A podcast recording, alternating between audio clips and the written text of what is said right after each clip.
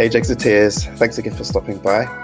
If you're new to the channel, my name is Riley and I'm a former Jehovah's Witness. And today I'm introducing Jeffrey Law, who has a very interesting story.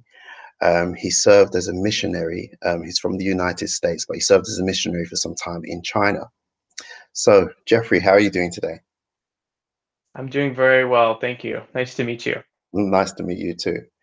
So we got into contact uh, because you're a friend of Sean Miller, who was like the first XJW that I interviewed on the channel. So how do you know Sean? Um, Sean and I go back um, some time. We met through mutual friends. Um, he mentioned one of his friends uh, that we met through in his in his during his interview. But um, yeah, we are. I feel like we're exactly the same age, and um, we're raised in fairly similar areas of California. Um, and so by the time we were like teenagers, he he had talked about him being in a band. Um, so I was friends with one of the keyboardists in the band and one of like the songwriters, and so I think he was the songwriter. So, um, you know, like kind of those witness parties where you meet and you know you drive an hour and a half to get someplace you know just to kind of sit on somebody's couch. Um, i think we met in one of those places but um, i actually was pretty close with his brother um, who he mentioned. Uh, i actually um, knew him also while i was in china so and his wife. So that's kind of how we uh, were connected as well as his one of his friends in the same congregation or the area, he was also um, in China. So we just kind of all, you know, ran in similar concentric circles, I guess. Okay, cool, cool. So um, when we spoke um, earlier, when we were like speaking over email, you mentioned that you served in China um, around the same time as Amber Scorah. Is that correct? So um, it's actually kind of an interesting story with Amber, I had never met her. She had already been disfellowshipped and had left when I got to China. However, the the person that I knew in China, the person that I wrote in my letter, like I know this person, and so they send you to a congregation. Typically, you know someone, which is was in um, Shanghai, uh, was her ex husband. So I didn't know that at the time. Um, I ended up being the best man in his wedding. Um, I like through mutual friends kind of like helped him meet his second wife. That's the person I was in the wedding with when he moved to California. He used to stay with my parents um, when he came to visit, and he kind of like took me under his wing as like elder ministerial servant thing in China. Um, so I actually hadn't met Amber. I had been in like my friend circle. They they knew her from before, um, so I, I just kind of knew about her, but I didn't actually meet her until I started waking up and I reached out to her and kind of like was like, hey, um, I was in, you know, your ex-husband's wedding and I just read your book. Like, would you want to be friends on Instagram? Kind of thing. And we've become friends since and she's been so supportive and really helpful for me in my like navigating my exit, which has been like uh, I almost said a blessing, but just something that's been, you know, really helpful for me. Oh, cool. That's really interesting. That's really interesting. So, uh, for those of you who aren't aware of Amber Scorah, she's an ex-witness who's written a book called "Leaving the Witness," which is a really good book, uh, very popular among um, ex-Jehovah's Witnesses. So, how did you um, become a Jehovah's Witness? Uh, I was born into it. My my parents were baptized in the late 70s, early 80s, and um, I was born in 84. So I was raised as one of Jehovah's Witnesses. So it was me, my parents, and my two older brothers. And the rest of our family on both sides, they aren't witnesses. Right. Okay. So you were born into it. So what was your childhood like? I mean, were your parents uh, strict witnesses, or were they more kind of liberal? My parents were. You know, it's a tough question. I feel like they were strict in some ways, liberal in others. Um, I kind of was laughing about Sean's interview, and you both were talking about cartoons and things you could and couldn't watch. My my mom was very adamant that I could not watch X Men, um, although I had all the the action figures. Um, you know, I could watch Batman and have the action figures there. I could watch Scooby Doo, but I couldn't watch the Teenage Mutant Ninja Turtles movie because of the violence. Like it was just very like, you know, um, a lot of hypocrisy there. But um, like growing up, I remember going to I remember going to all the meetings, but you know, for a period of time, I I remember like watching Saturday night morning cartoons and um, not being at meetings. So there was a period of time where they were slightly inactive. My my father was really involved with his work and traveled quite a bit. And um, by that time, my oldest brother had already been married and left the house. Um, and my middle brother was a teenager and was like often gone. So I think it was kind of like, let's just stay in. It's easier to stay in tonight, kind of a thing. Um, when my dad wasn't around, and um, we were never a family that did regular. Actually, we never did a family worship ever. Um, it was more of just kind of like witness by osmosis, but or be a witness by osmosis like at the Kingdom Hall. But it was a but they were very strict about appearances. So like, you know, you had to look the part, you had to be quiet, you had to appear to be the perfect witness. Um, and so I think that's kind of what I took from that going forward, where it was that it was more important to appear perfect than to do the the right thing, you know, as far as the witness world is concerned. It's interesting that you say you you uh, allowed to watch Scooby Doo because um, among the witnesses, I, I guess Scooby Doo is like the second most banned cartoon after the Smurfs, obviously. and I even at the time was like, I knew that, and I was like, I'm just gonna take what I can take, and it was just a strange. I don't know. I think my parents finally watched it and realized they weren't actually ghosts; they were just always meddling kids. So I think maybe that was right. the saving grace. Yeah. Right. I mean, I remember trying to explain that to my to my mum. You know, say there, there's never a real ghost or a real monster. It's always like a crooked property developer developer in disguise. you know? Yeah. So there's right, nothing yeah. supernatural about it. But she she was having none of it. I still wasn't allowed to watch Scooby Doo. right. Yeah. How did you how did you fare with uh, the truth in, in quotes? Mm-hmm. How did you fare with that in your in your teenage years? Because for for most witnesses, the teenage years are the most turbulent, where the religion is concerned. Right as a young teenager, I was very, very strong and very zealous. I I got baptized when I was 15. Um, I wanted to get baptized when I was much younger, but wasn't allowed. And um, from the moment I got baptized, I immediately started auxiliary pioneering and planning for like basically a missionary experience, um, which was my goal always. It was to go to like actually it's really strange. When i was little um, my mom and i used to do like our prayers before bed and i used to pray to be a missionary in china which is like very strange that i ended up there. Um, but i i quickly developed um, uh, i guess a habit of living a double life in high school. So I I was really shy through school.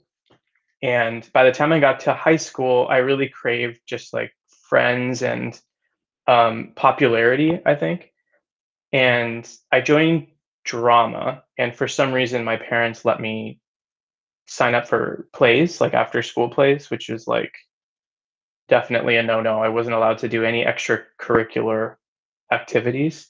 Um, and it was there I met some like really cool friends that I really wanted to spend time with. And um, I started lying to my parents and, you know, kind of like using my brother as an excuse or my other friends as an excuse and saying I was staying someplace else and would end up going to my friend's house and sleeping over there or going to parties or that sort of thing.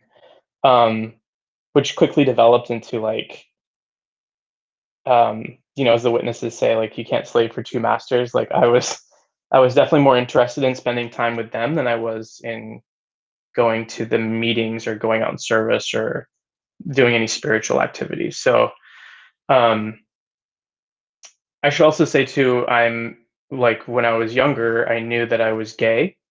So I'm gay and I knew from a very young age that I was, but I also knew that that was not okay. Um, I recognized that it was like I was different and what was different about me was not acceptable in my family or in the, the congregation. And so I actually didn't tell anybody until last year. Um, I mean, willingly, I should say. But um, I think that was like the biggest struggle for me as a teenager was trying to hide that from kids at school and from my friends and from my family and trying to um, find a sense of like community that accepted me without having to put on a false pretense, I guess. Just kind of like make a decision for myself and and live for myself. Wow, what what a, a roller coaster of experiences. yeah. Actually, like looking back, it was really hard to kind of find my place and my balance as just a human being, kind of like being pulled in so many different directions and um, you know, as like with my friends at school, going to college, and me not really planning for that, but wanting to have a higher education.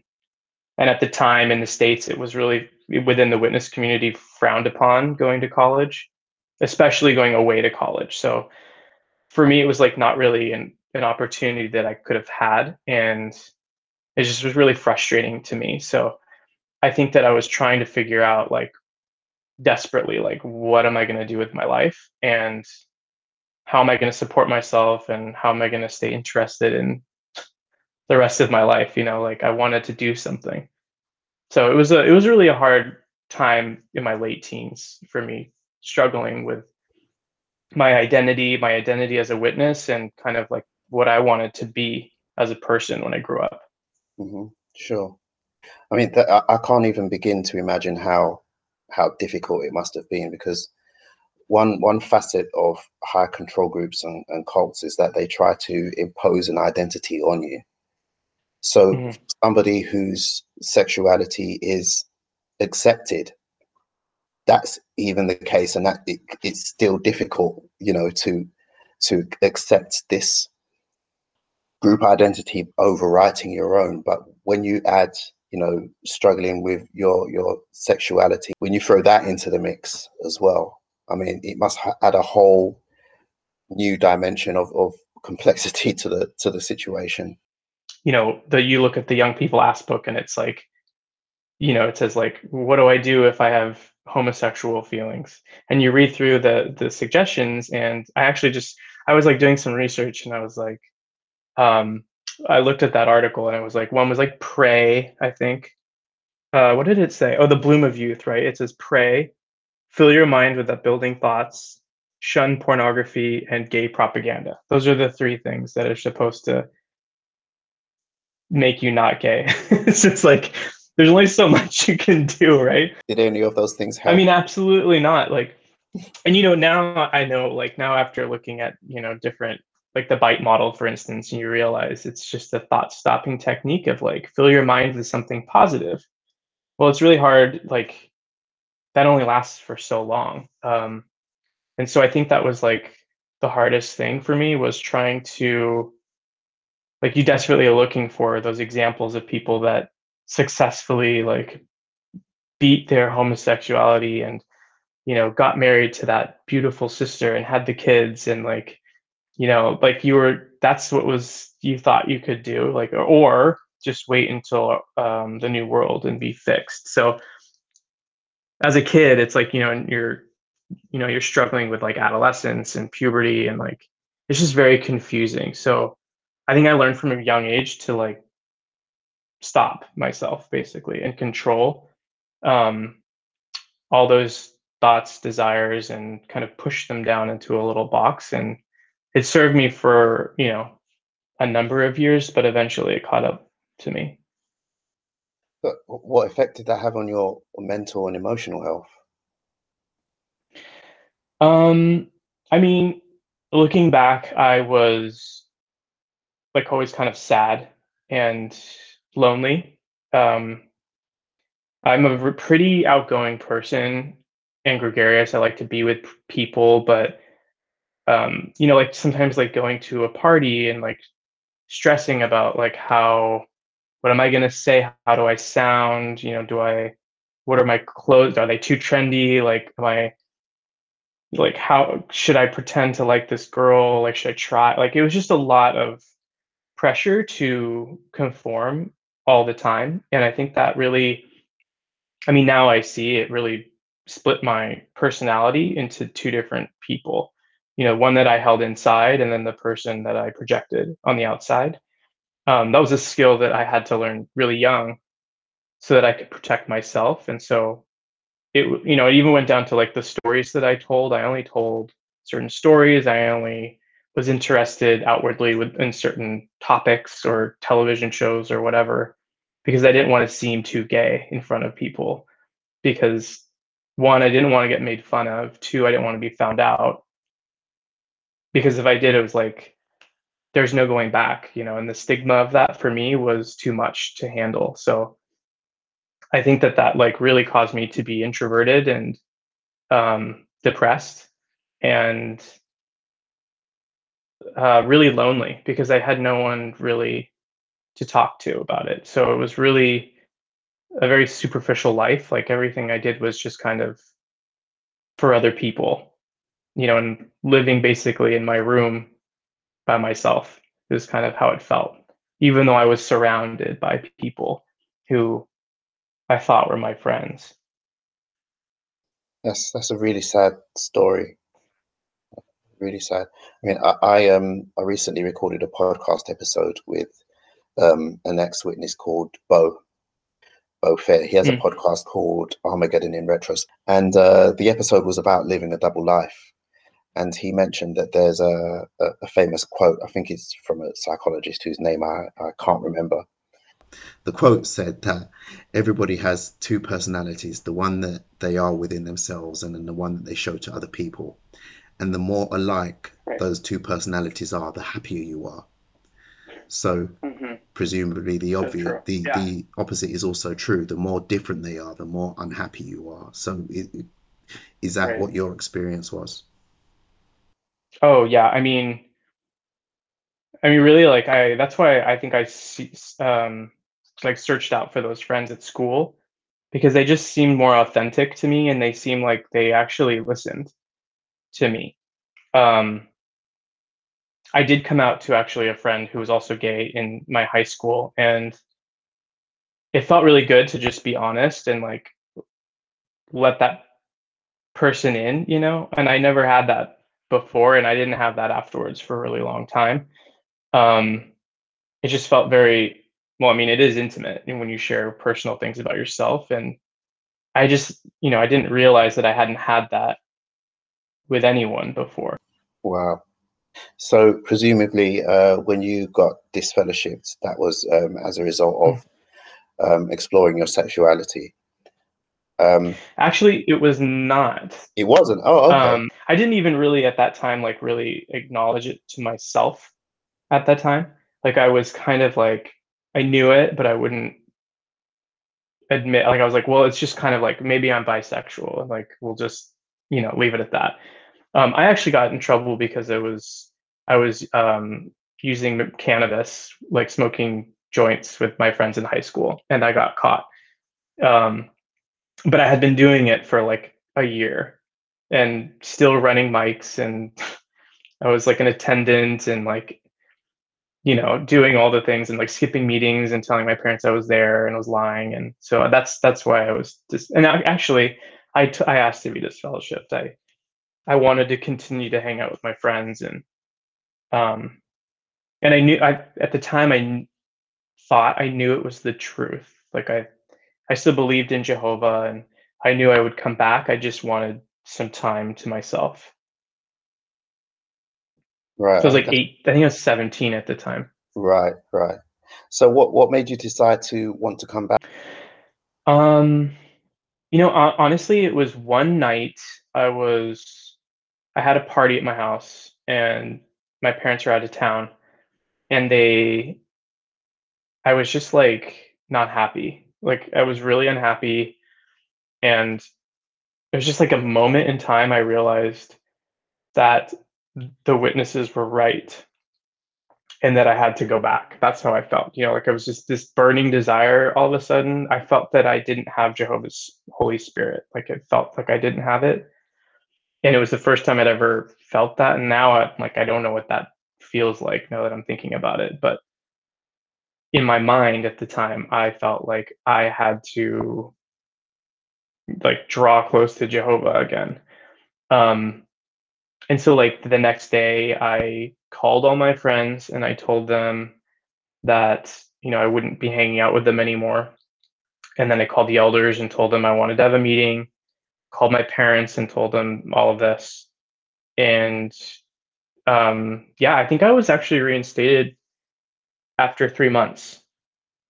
It took only three months to get reinstated. And, you know, I told people, like all my witness life, that those three months were the best three months of my life because I was able to just focus solely on my relationship with Jehovah and draw close to Him. And I didn't have to worry about commenting or friends or anything else. Like I just sit at, and I would go to like two meetings a day. I would go to like Sunday meeting in the morning and then the afternoon.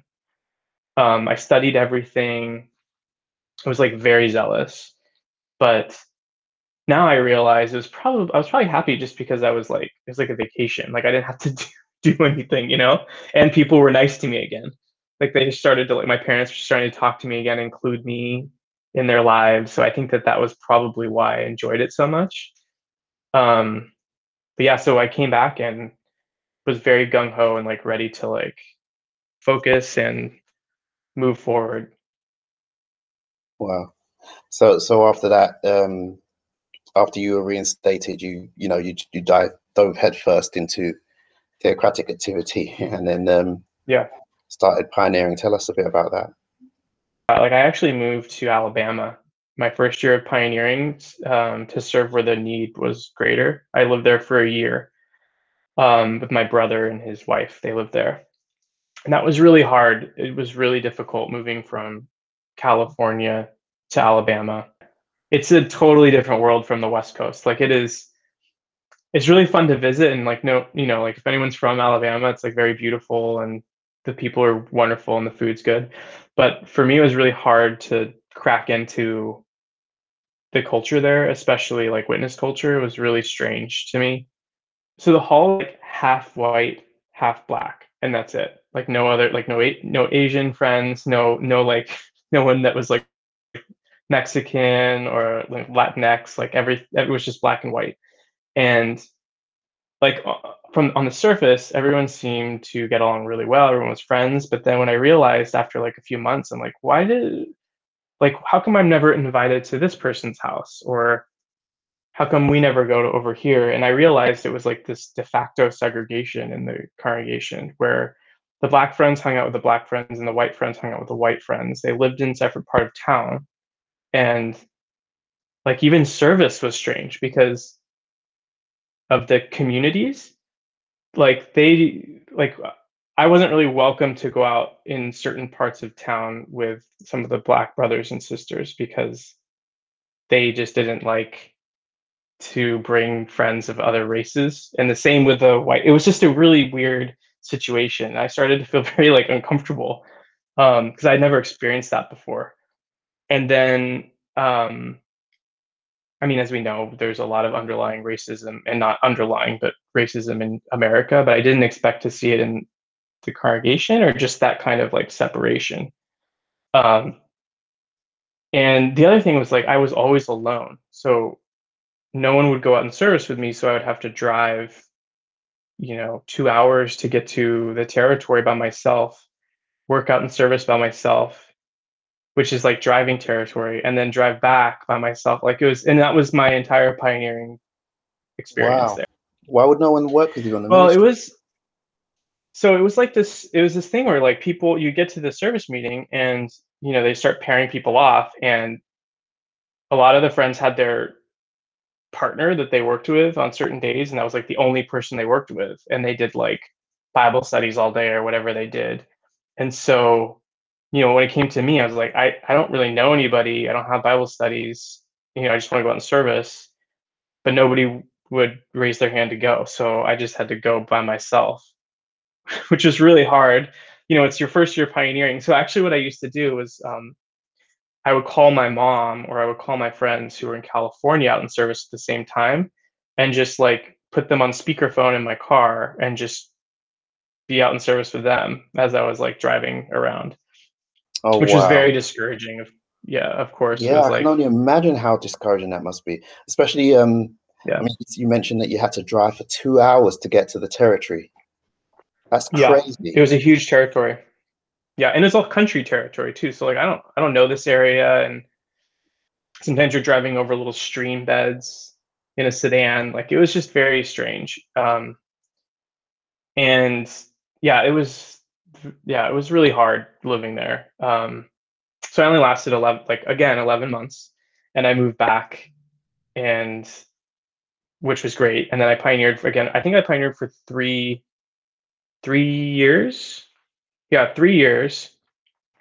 Um, and my parents ended up having to sell their house, and so they it was a little bit of a financial situation they were in um, it was during the bubble burst in the United States, like with the first one, and so they had to get rid of the house, and they ended up living with their friends for I won't say like almost a year, but um, I didn't have anywhere to go, so I moved around a lot. I moved like from friends to friends for um, maybe like six months.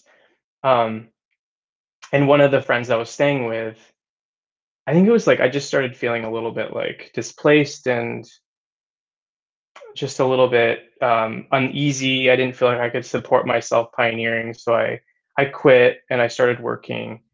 Um, and I actually met like a former witness at the grocery store that I was working, and we became friends. And I wanted I ended up going over to his home one evening, and he had some friends over, and they were like passing a joint around and i was like i just took a hit and i don't know why but i did and then i took some home. They were like oh here like this never happens. They were like well why don't you just take some home with you? I was like oh for free? So i did and i woke up the next morning and i felt so guilty because i was staying at my friend's house and i like brought into their house and my first thought was like oh no i brought demons into their house and you know, like I, I, feel so bad. Like they could, you know, now we might have to like they might have like a spirit possession, and I threw it away, and I immediately told the elders, and what I did, and um, ended up getting privately reproved. Um, and then, which was an interesting experience. The one of them tried to study with me, which was very strange. Um, I don't know if you ever studied with a witness or a brother after having been in the truth for very like there's nothing to learn. Like there's no there's nothing new to say. So we were studying the draw close book and um you know he asked the question i'd answer it and i'm like i don't i don't have anything else to say. But um that's actually my least favorite book that we've ever studied. I hate that book so much. It's just yeah. like pandering. That book was published when round about the time when they first started really dumbing down the literature. Yeah. Uh huh. Yeah, if I remember rightly. So it's yeah. it's the, the, the language in the book is very very slim, simplistic, and it, it, it does feel very condescending right. as well. Very condescending, yeah, and like the illustrations and I don't know. I just never connected with it. Like I just never. Honestly, it was very draining for me to like ever study that within book study or anything else. So how did yeah. you get into missionary service? Yeah, I um, yeah I started with sign language in um, Alabama. I was like driving back and forth from Alabama to Knoxville to a sign language congregation, and um, helping a sister in the hall translate in the Kingdom Hall and drive out to the country to you know deaf folks. Um, and then I when I got back to California, I was like, I'll do sign language. But the people there were so weird and just very cold and not friendly at all. Like they wouldn't even give me the times and days that they met for service. Like they just said you can find it online. online what? basically. Wow. Yeah, it was very weird. Like it was it was so strange. So um, I didn't I didn't join that congregation. Um, so instead, I actually I got into the Punjabi class. It was like the first Punjabi class in the United States, um, and it was the first group in the United States. They actually used to fly to England for the circuit assemblies in the district. So I joined that. Um, that didn't pan out. I didn't end up doing it. Um, and so I was just like desperately looking for an option, and I found Chinese, which at the time I thought was like Jehovah's direction. Um, I joined Chinese and I did this kind of like pact in my head with Jehovah. And, you know, like I, I graduated the class and then six months later I went to China to visit. And then six months after that, I moved to China. So it just all kind of happened really quickly. Um, and then I spent four years there for for anyone who who's not aware, the witnesses are actually banned in China. So you were serving in a country where your where the practicing of your religion was actually against the law. So what was that like? Really exciting. Um, it was re- it was like the coolest thing I'd ever done. So, was at the time you could only you had to go for a month and stay in one location before you could even go to a meeting. Um, so I was only there for seven days, uh, and I was I stayed at the missionary home with them and went to the meetings and I was like totally hooked. I was like, this is so great. Like I don't get to dress get dressed up. I like you know, like it's so casual, like you're kind of just walking around talking to people in the park. Then you go like eat you go to eat for a while and you like talk to somebody there, then you go in the park, then you go like grab drinks. Like it was just very like casual and easy. Other than that, like I mean, it was it was really exciting and fun, and I honestly met like some of my best friends even now there, and um, a lot of them have left um, since. Like same city, like I think I have 14 friends now that have all left uh, the organization just from that time period. So there's something about it that really woke us up. Um, I think it was just seeing like the the hypocrisy of the organization and like going back and forth between America and there and just seeing the difference, the way things are run, and like, because you think of it, the organization is one way and that everything is the same, and that's what they say.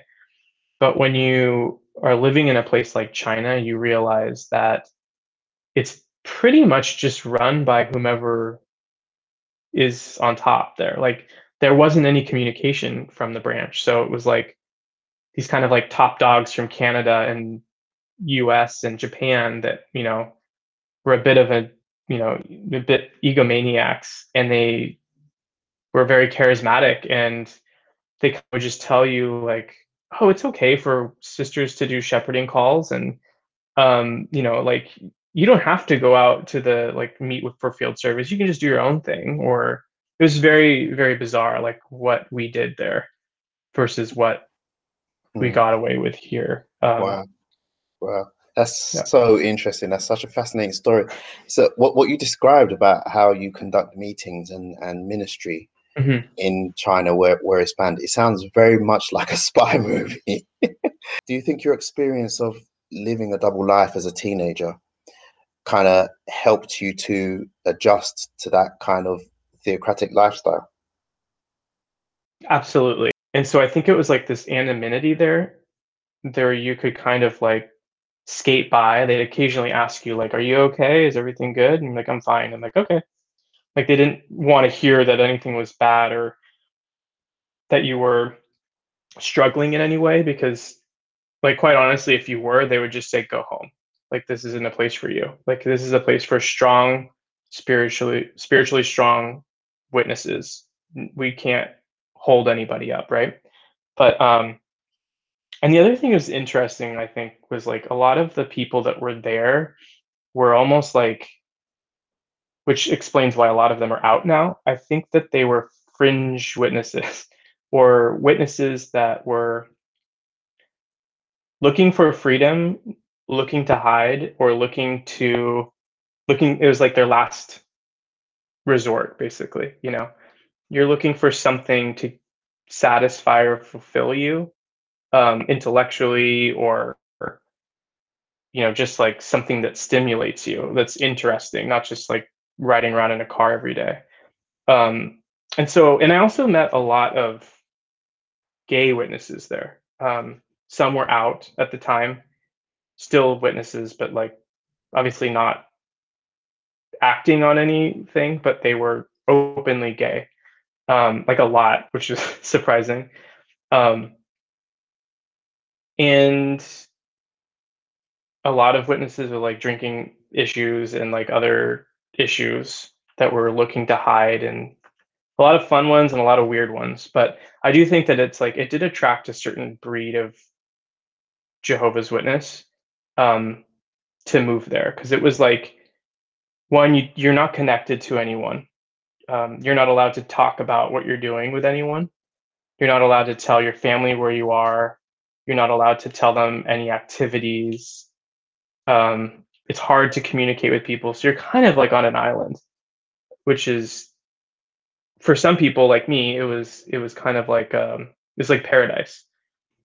You can kind of start over.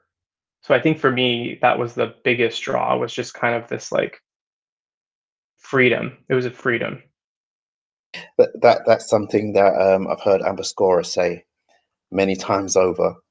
Um, you know when she's because uh, obviously she travels around and, and and and as a speaker in lots of conferences and interviews. And uh, one one of her re- recurring jokes is that um, i travel to a communist regime to get more freedom. Yeah i know right? And the only witnesses. It's like only witnesses we get there we're like oh my god i can breathe which is so strange yeah absolutely absolutely very strange so where did it all start going wrong? How did you start waking up? Or right, I guess you should say. right. Um, yeah, actually, actually, yeah. When did it start going right? I had an interaction with a witness that I ended up getting in trouble for when I was in China. And the person's friend found out about it and ultimately blackmailed me by saying if you don't tell what you did to if you don't say what happened and it was like a mutual consensual thing. It was like not a you know and it wasn't even a thing. Like now like i'm looking back i'm like it's so innocent. Like there's nothing really that happened. Um but it was such a big deal and he he said that if he did if i didn't tell like my closest friends there that I was one gay and two what happened that he would tell them himself. And he was giving not to elders mind you that he would tell them. And he would give me like a, a certain amount of time to do it. And I was already kind of like getting to a point where I was feeling anxiety and uh, depression for just like guilt and shame and all the stuff that goes with you know messing up in the organization. Um, and then also it's just China was starting to wear on me, just the the constant pressure, the constant looking over your shoulder, the constant fear that you're going to get caught or someone's going to go to jail because of something you did or said or um, it was a lot of anxiety and it was kind of like an undercurrent all day every day and the meetings were the worst because you know you have maybe two or three parts a night plus you have responsibilities like attendance and sound and um, you might be watching the camera at the front door and unlocking the door when people come up and like it's just a lot of pressure. Uh, and it's a foreign language. Um, and so i think that just started to build in me and and because of that interaction i ended up did telling one of my my closest friend there um, and it just was like it felt like a forced like someone forced me to come out when I wasn't ready and I wasn't even ready to do that to my for myself and and then having to talk to the elders about that um and have the judicial meeting there and then um you know being announced to like you lose all your privileges and like it was just so much pressure. Um and then there was like because of that there was like fallout from people you know that i'd be at a party and somebody would come up to me and be like i know what you you did like i because the person ultimately left china and was disfellowshipped and i was not i was just reproved privately and they felt that that was not just. And there's nothing i could do about that. But they were you know they attacked me and said it was my fault and it was just a really bad experience and i had nowhere to go and nowhere to run to. Um and so i left. I decided to leave and i left really abruptly. I got a job online. I mean i got a job at my current company i interviewed there and i before i even got the job i just left so i got the job on I had my last interview on Wednesday and I flew it on Sunday. And I started working the following Wednesday. Like I just was like, I got to get out of here and start something else. So I left. And when I left and came back to the States, even though I was still mentally in, I was not like something was off. Like I just could not get back. Like the wheels could not start turning again for me. Like I just wasn't comfortable at the Kingdom Hall. I wasn't comfortable around any of the witnesses in California, um, I started to feel really like anxious, like a lot. I started to have a lot of anxiety, and you know, it got to the point where like I couldn't even comment. it's like for a year, I wouldn't comment, and it was hard because I was still in foreign language and like there was a lot of pressure there for me to perform because I'm a I was a brother from China. So I should have the experience and the language skills, and I should have been like giving great talks and like, and like I was having panic attacks just trying to give a Bible reading. Like I was like I couldn't, I could barely do that.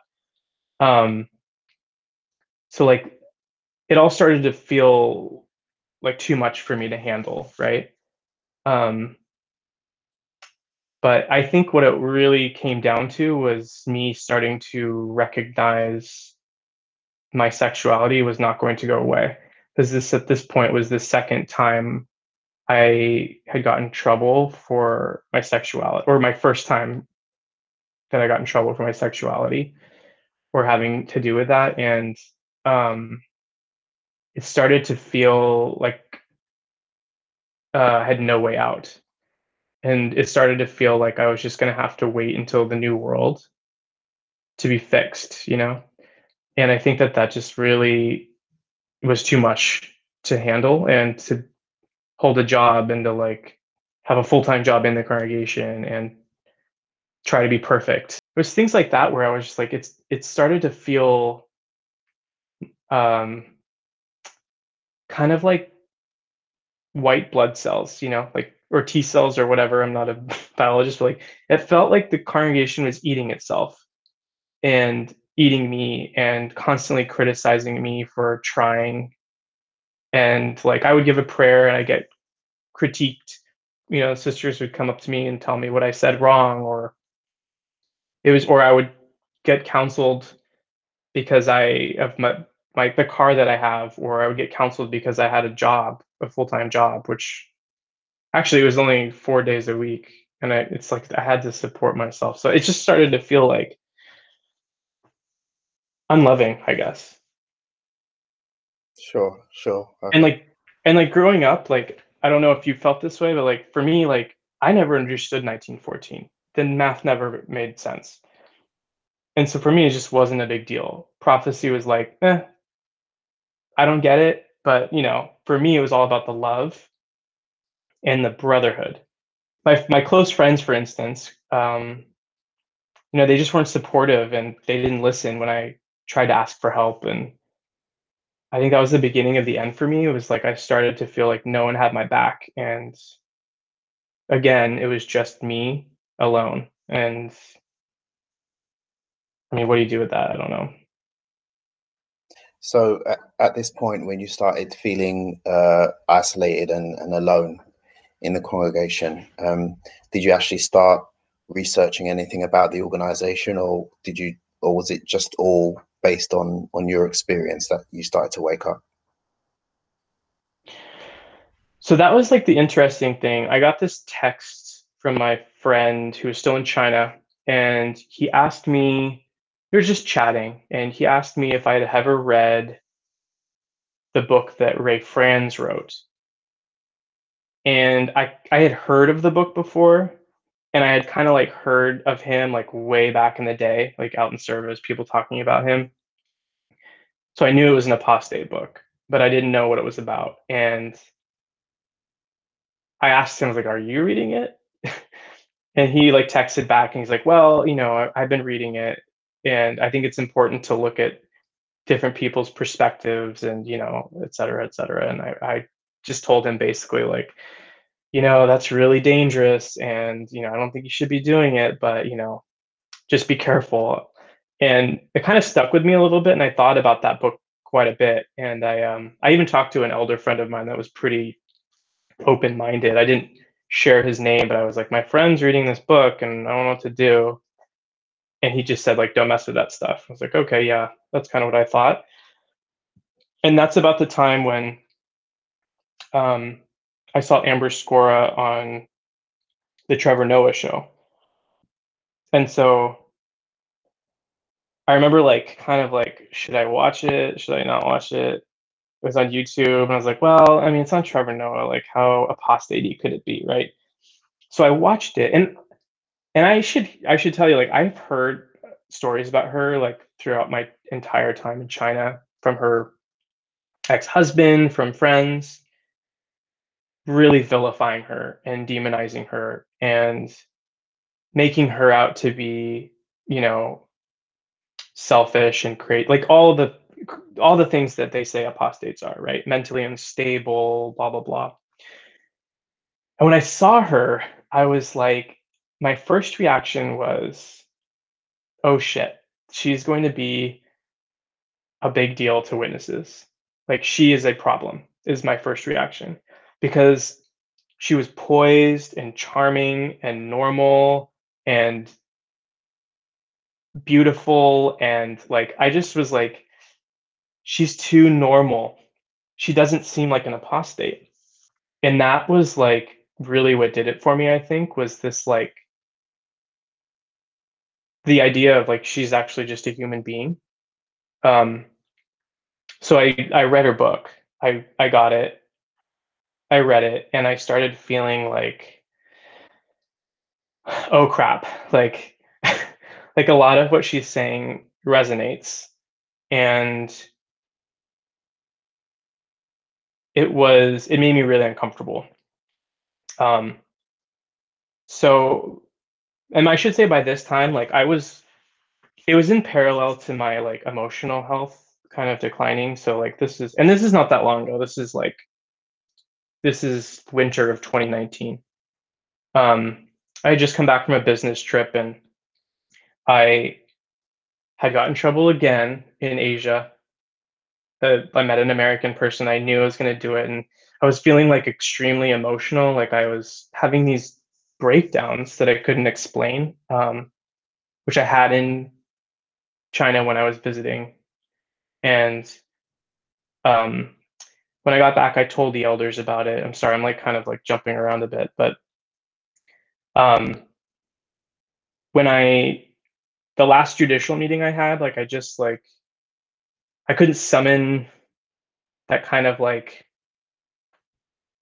fervor that they expect you, you know, like to have like that apologetic sadness that they want. They want to see that like like torture in your soul. I just couldn't do it. Like I was just like tortured out. Like I just I'm sitting there with these three men. One of them I'd never met before. He was just like brand new to the hall. I had never met him. And they were asking me these questions about pornography and like what what did I do and very specific things and writing them all down. And um and it was during the English meeting and you know I could see them all walking in and like looking to see who's like waiting in their in their car. And um I remember praying actually in the car and I was like please Jehovah don't let me get disfellowship. Like I don't want to get disfellowship. If I get disfellowship but like I don't know if I can come back from this. Like I'm too tired of holding all of this in, like my sexuality and my like just everything. I just am tired. And I actually changed the prayer midway because I stopped myself and I just didn't feel anything.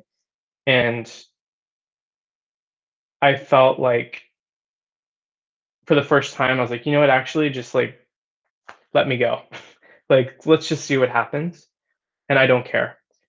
Um, so I went back in and I kind of promised myself that I would never I would never do that again. Like I would never ever go through that experience of the judicial committee ever again.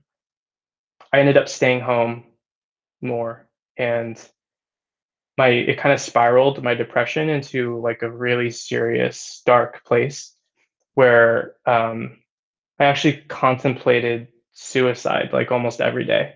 It got to the point where I actually was scared for myself. Like, um, like I had a psychotic break and I couldn't, I still couldn't go to the therapist. I brought, I went to the doctor and it was so bad that I actually saw him once a week and he put me on medication and I had to see him once a week and talk to him um, like over email until I found a therapist and um and when I did finally go you know that was my biggest fear was the first thing that came out was that I'm gay and I'm in a in this religion. And that's when things kind of like broke loose for me when I realized that like because that my my mindset was like suicide is better than being gay. Jehovah can forgive me for killing myself, but if I am gay, he cannot, and I'll die forever. But if I kill myself, I can be resurrected and be not gay anymore. Like I'll be normal, what I thought was normal, like what I was holding out for. So, um, but when I saw the therapist and I actually told her it kind of like all it became real to me. Like my sexuality and i like i accepted it. And i actually kind of opened up like things started to like shake loose. And i started telling my friends. And i told my parents.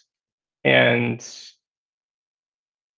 and i think from there i, I just couldn't reconcile being in the organization it, it felt like a lie. Like I just couldn't lie anymore. And I realized that what they had been doing is telling me to lie all my life when they say that we have the truth and they don't allow you to speak truth or be truthful in who you are. And so it got to the point for me where I was like, I I just don't believe that this is accurate truth. And that's when like my my real research started coming in. I stopped going to the meetings. I stopped going out in service. Um, and I kind of did a slow fade. My and then pan, the pandemic happened, so it kind of like my parents didn't. Even, they thought I was going to meetings for months. They asked me about a memorial. They're asking me about the convention, like, and I was just like, "Oh, great, yeah, that's great, yeah." Anyways, like, try to change the subject. I wasn't ready to share that with them, but um, but yeah, that was kind of like my my escape. So that's so that's um, really recent then. Um, so Yeah. the, so we're talking early 2020. Mhm. Yeah. Yeah, late 2019 through like early 2020. So like February February is really when I like made the decision to leave. I tore my blood card up, I threw it in the garbage. Um, and I decided that this was in fact not what I wanted to do. And that's when I started um, exploring other cults and like realizing that they have very like huge similarities, if not exact similarities to Jehovah's Witnesses. Um, Steven Hassan's BITE model was like mind blowing to me. Like I read it and I shut the book and I was like, I cannot believe uh, like I had been blind for so long, for 35 years. Like I just didn't see it. And it's all there. It's like all there. And he even like puts the witnesses against the BITE model on his website. And it's not like he's lying. He's not an apostate lying. Like it's all things that we do or we did as witnesses. And rather than scare me, it was like really liberating. Um, because it let me, it like gave me the permission to let go of the organization and to like try to understand who I really am, you know? Sure, sure, I totally get that. I mean, I had um, a similar experience when I read the Bible, when I read uh, Steven Hassan's book. Um, mm-hmm. there, there was a chapter where he spoke about his experiences in the Moonies and what their teachings were. And I could not believe the similarities between the witnesses and the Moonies. I, I was completely yeah. astounded because as a witness, you're yeah. taught that, that your religion and your faith is so unique or so different to yeah. other, other religions, particularly other Christian religions. But then when you examine other high control groups and cults, and you realize that they are all they're, they're like cousins of each other. Yeah, you know that it's like there's a blue, yeah. there's like a cult blueprint, and each of these groups take, take portions of it. You know, so they're all related. It, it, it, it was completely astonishing. And actually, the other thing that was like so frustrating to me, I was like, it was so maddening, is last year I watched part of the regional convention, and Stephen Lett had a talk about I don't know what it was about, but it was about the paradise, and he used an example of somebody that was gay, and he said, you know, like imagine the homosexual they you know they have to like they die and they're resurrected. And you know they still have to work at that. And they're still going to have to like um, want to change their lifestyle to be a part of jehovah's organization or his kingdom and i was like thinking about it I'm like that is not at all what the doctrine that i was taught says that is the first time anyone's ever said that somebody would be resurrected with this kind of like sin, right? That they call a sin. And I was like, that's bullshit. Like, I don't want to be like, that was my entire life was like looking forward to a time where I didn't have to have this pain anymore. I could be like a normal, like all my other friends who I thought they were like normal and happy. And then to imagine that, like, no, I still have to deal with this, like, well, I don't want to do it. that was like, and then I don't know if you saw Lloyd Evans' interview with his niece at all, with Stephen Lett's niece. Yes, I did see that. And I saw her, I her own video on her channel as well, speaking about her brother. Yeah. I mean, that was heartbreaking. And so, like, for me, that was the kind of the, that last year was the moment when I realized that, um, like, I don't want to hide anymore. Like, I don't want to I'm not going to hide from my parents, from the elders, from other witnesses. Like, I'm not going to pretend that I am something that I'm not. Um, and for the the mere fact that like I want to be happy, and I also want other people like me in the organization to know that they can be happy too. And and it is not a place for it's not a place for anyone, but it's especially not a place for anyone that's gay. Like it is not it's not a healthy environment um, but that there is an option to leave like you can leave so that's why like this is like your channel and so many other people's channels and lloyd's channel are so important to just like give the opportunity for people in the privacy of their own homes to like who are PMO maybe or even POMO or like curious, right? To see that there is another side and um, there's no real such thing as an apostate it's just like people living their lives and then uh, honestly it's a better life. Like it is the actual the real life as they like to say. Exactly. Yeah I, I totally totally agree with you. In fact um i've got that in my twitter bio. In my twitter really? bio it says i'm trying to get a firm hold of the real real life. Right. The real real life yeah. Life, yeah. Absolutely. So so what's your situation now? Are you faded? Are you disfellowshipped or did you disassociate it wasn't until january of this year that i really decided that i my conscience doesn't allow me to stay on the books so I decided to disassociate. So I wrote my letter and I sent my letter early January. Um, just to, but I sent it to the branch and I gave them my Kingdom Hall information and asked them not to contact me about it. Yeah, I'm honestly like uh I could not be happier. I I moved. I'm I I met a I met an amazing guy. Um, we've been dating for a year. Actually, it was like the day before pandemic was our first date. It was my first date ever. Like I'd never even thought I would ever have a relationship.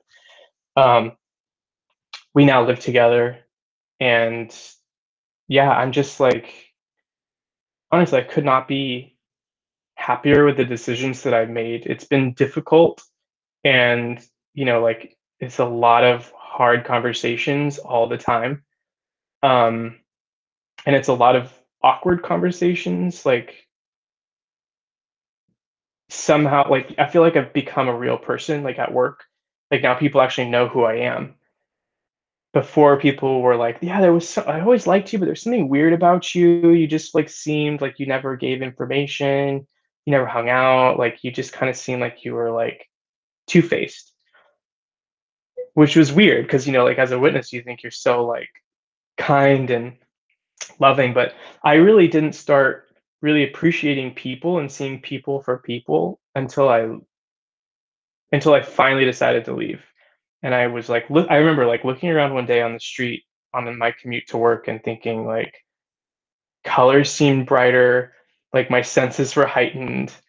Um, and I was like looking at people like genuinely wanting to know about their lives. Like I wanted to know everything about everything. Like I wanted to make up for lost time and, um, you know, be a successful person, be kind, and like be sincere, and all the things I felt like I wasn't as a witness.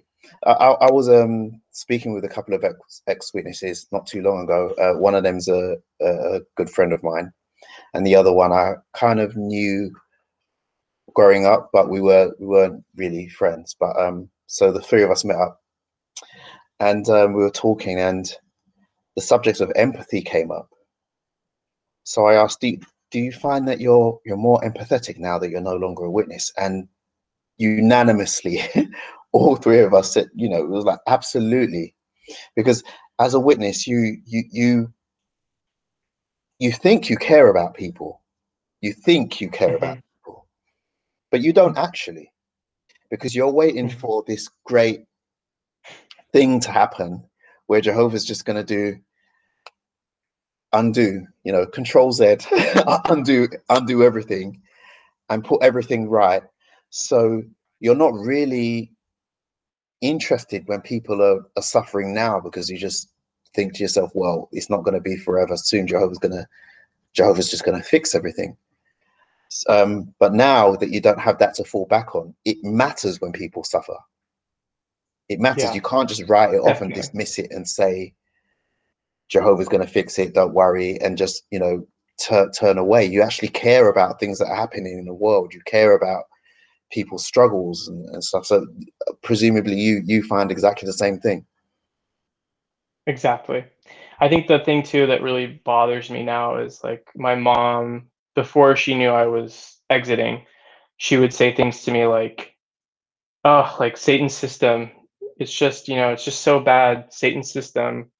or you know just wait for wait on jehovah and like those i realize now it's just like it's basically like it's like emotional prozac even as a witness i was always like if you see something that's wrong or is could be fixed fix it that's your job and now it's like i feel like i have that right and that obligation to assist where I can. So like I'm really like now I'm so focused on like how can I do more? Like I want to do philanthropy or I want to get involved in like volunteering and um something. Like I just want to do something tangible. I think it's that connect connection to people and community that I really really appreciate now. Um and in a way, you know, like I I almost hate to say it, but like being raised as a witness kind of primed me for that because I really thought I was sincerely helping people, and you probably did too. Like most witnesses, you know, think they're empathetic, think they're the salt of the earth trying to help people. In reality, they're they're just kind of like a nuisance. you know, like absolutely. Absolutely. I, I, was having this discussion with some um, ex-witnesses just yesterday you know about did you ever feel that you were doing good when when you were out on the ministry? And, and by and large most most of us didn't. You know we we just felt that right. we were bothering people. You know we did i mean I, yeah. speaking personally i i for the first time in my life i actually feel like i'm doing good for people through my you know mm. my activism work yeah but i never mm-hmm. not once ever while i was a witness going on a ministry did i ever feel like i was doing a good thing i never ever felt like yeah.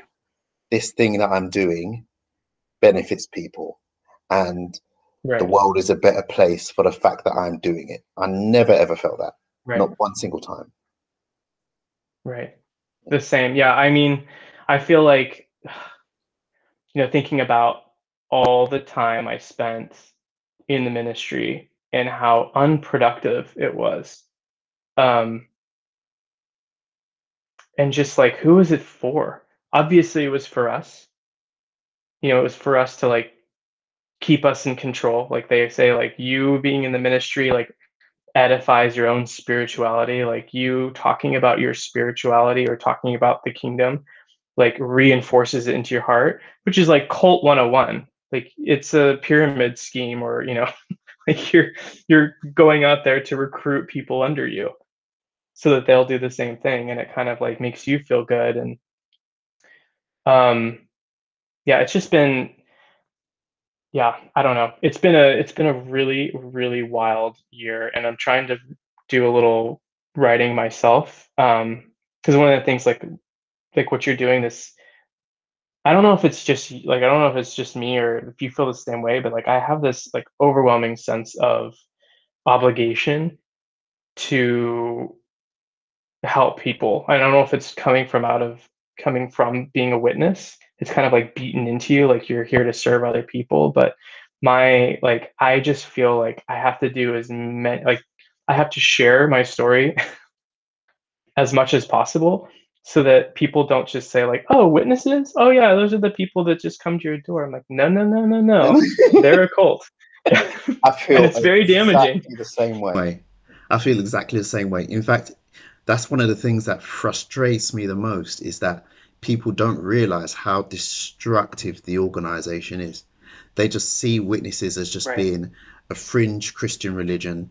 They have a few strange quirks but other than that they're they're right. fine and when I say this, I don't mean individual witnesses. Individual Jehovah's oh. Witnesses are, are, you know, mostly nice people. I've I can count on one hand how many witnesses I've met that I would say are really horrible people.